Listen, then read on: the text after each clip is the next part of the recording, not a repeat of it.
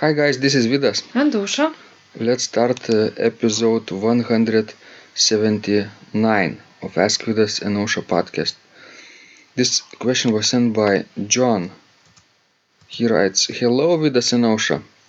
About your last post, someone who is legally blind would, as Tony stated, not be able to read music notation and may have used the assistance of one of his friends or loved ones to write the message to you unless he used some magnifying device in front of his monitor or used large font to send the message. You can get large magnifying screens from various blind institutes, but it wouldn't make reading uh, music much easier, let alone playing at the same time.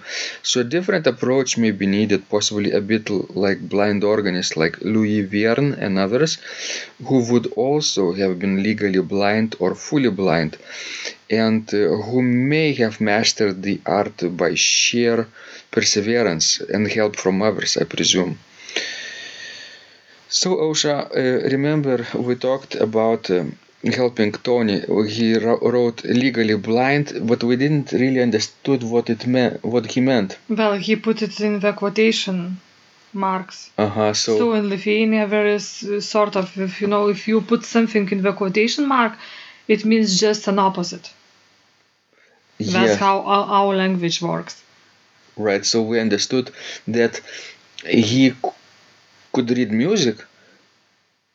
He could see music, but he couldn't read the music. You see? Yes. That's how I understood. So if you know, it would be like legally blind without quotations. It would mean that you know you are blind Mm. or almost blind. But if it's in a quotation mark, it means just you know an opposite. That you sort of you know can see, but you are bad at reading music. Exactly.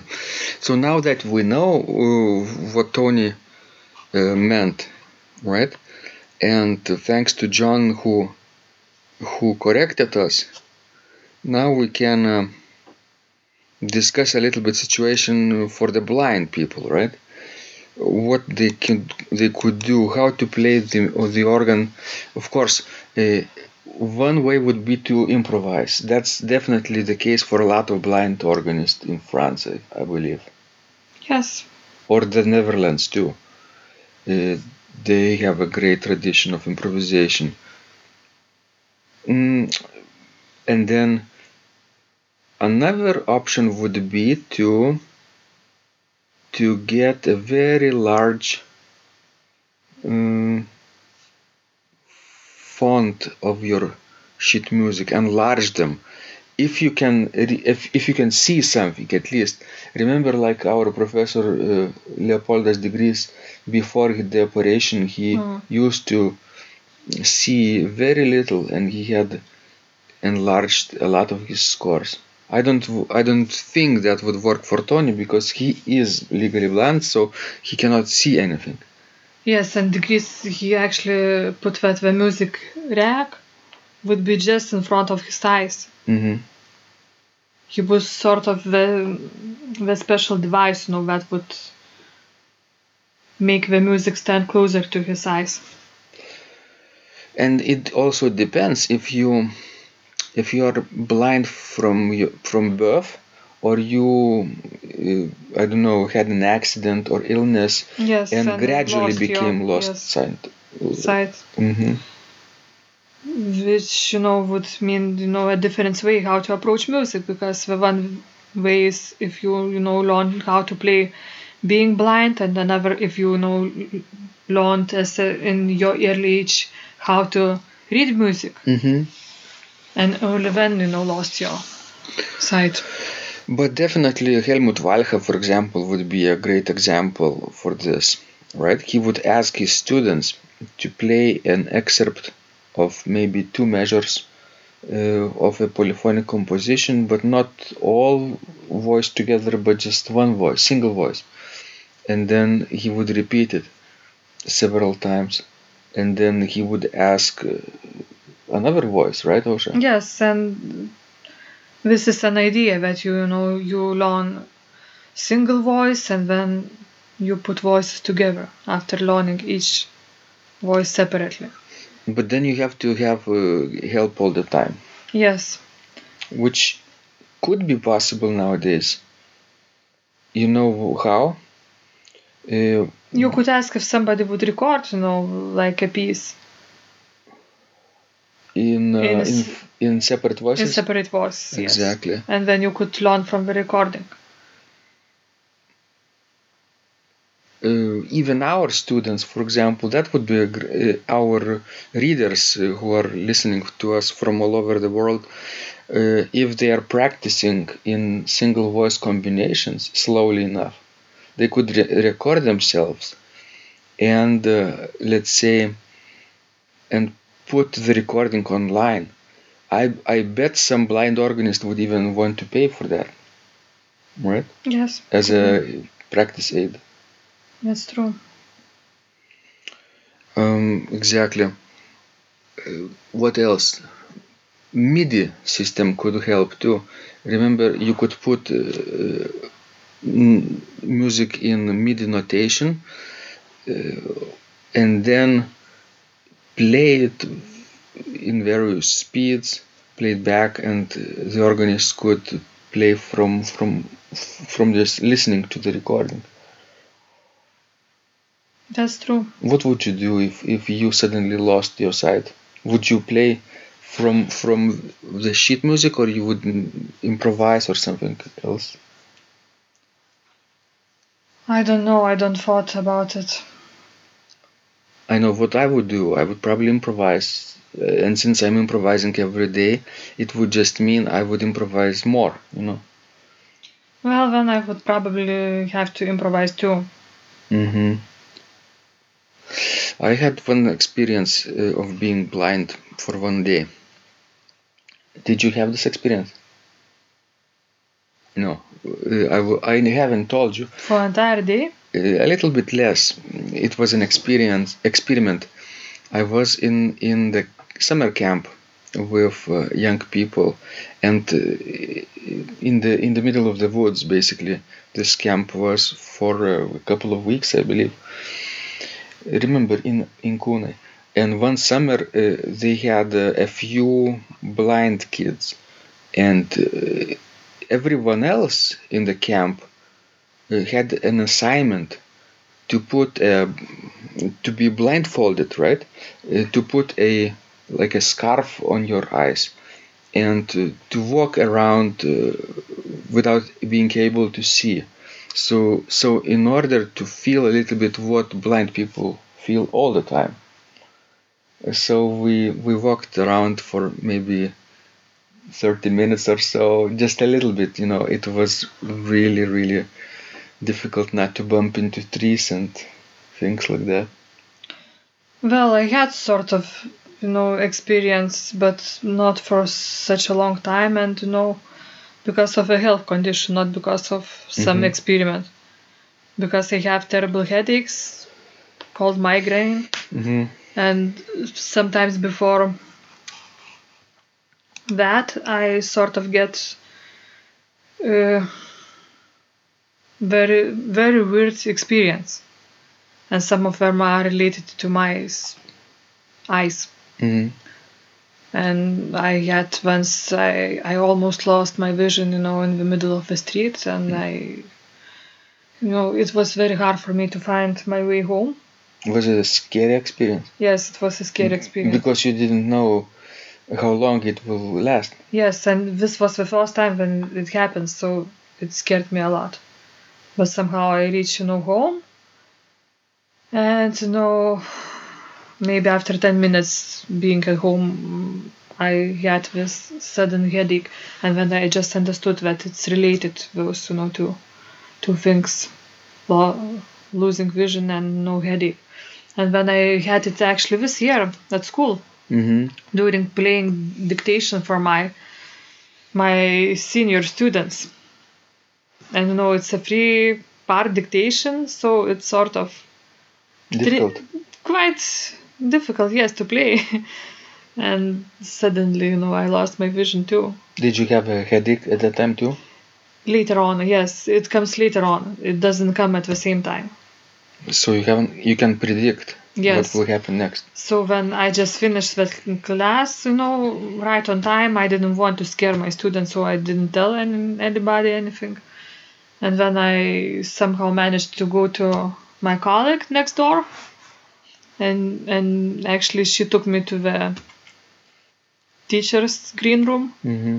where we have coffee machine. So I, I bought a coffee, you know, strong coffee, Mm-hmm. and it helped a, a little bit, yes, Mm-hmm. for my vision. And then I had that horrible headache, but vision came back. Yeah, it's scary.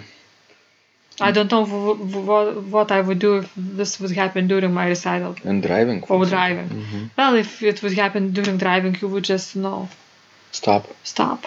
Is it a sudden or a gradual lose lost uh, losing of sight? Well, it's it's you know it's it's sudden, but it's not like you know you can not see anything. I mean, y- you see dark, for example, in your eyes. Sort of, you see all kind of you know rainbow colors, Mm-hmm. and they keep flashing very fast.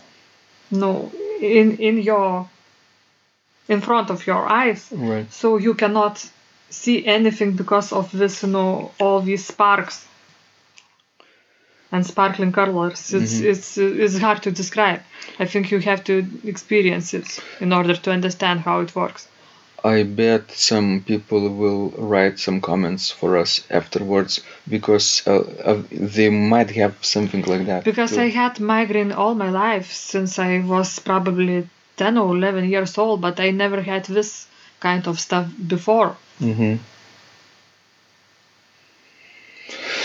Well, good news is that life always finds a way, right?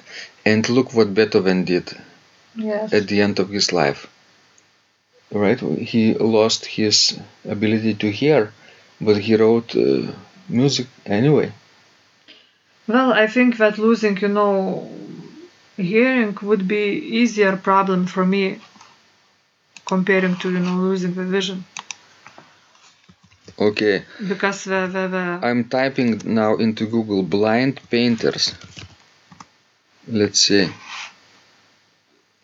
And there are 10 amazing blind painters right away, the second hit. Or or uh, or visually impaired artists, you know. And look, they are really beautiful. And uh, somehow you can see the colors in your mind, you know. Or combinations of the colors. it's the same with, you know, with, with Beethoven, except, you know, that he lost not his vision, but his his hearing. He could still hear music inside of him. hmm So please don't be too discouraged. I know it's it's not a regular situation. It's not like like you will uh, walk the street with with optimism, uh, you know, uh, all the time. Because yes, it's it's frustrating and and and the situation is very difficult to cope. But if you have a dream which is big enough, you can always find a way. Sure. Uh, sometimes people climb mountains without their legs, right? Yes. Sometimes uh, people in wheelchairs uh, who can only move their tongue, I believe, right? They're paralyzed from neck down. They can write books and inspire other people because they have really sharp mind. Look what uh, scientist um, Stephen Hawking does all the time, right? Look it, look him up. Sure. And you know that Bach got blind too at the end of his life. Now, you know, scientists believe that it was because of uh, diabetes. Yeah, So, nobody is sure for, you know, one's health. So just love yourself, you know, and take it easy. you know, they say that uh, a person has to have some level of security, physical and uh, mental security, in order to to be creative, in in order to pursue their dreams. right? Uh, to have a secure house or home, uh, to have food, uh, right? Shelter, uh, enough money to survive, right? And then they can be creative, and then they can play, and then they can express themselves, and then they can follow their passions, which is true in most of the cases, but not always, right, Ausra? Because sometimes people can overcome those burdens and challenges despite them become successful in life and become inspirations for others while being in a wheelchair while being blind while being uh, challenged in one way or another because what does it mean challenged uh, it means that you cannot do something better than someone else right something uh, if you are visually challenged you cannot see as well as someone else uh, can see, right? But in a sense, uh, that's uh, the same situation with every one of us, right? I cannot do everything as well as you can do, right?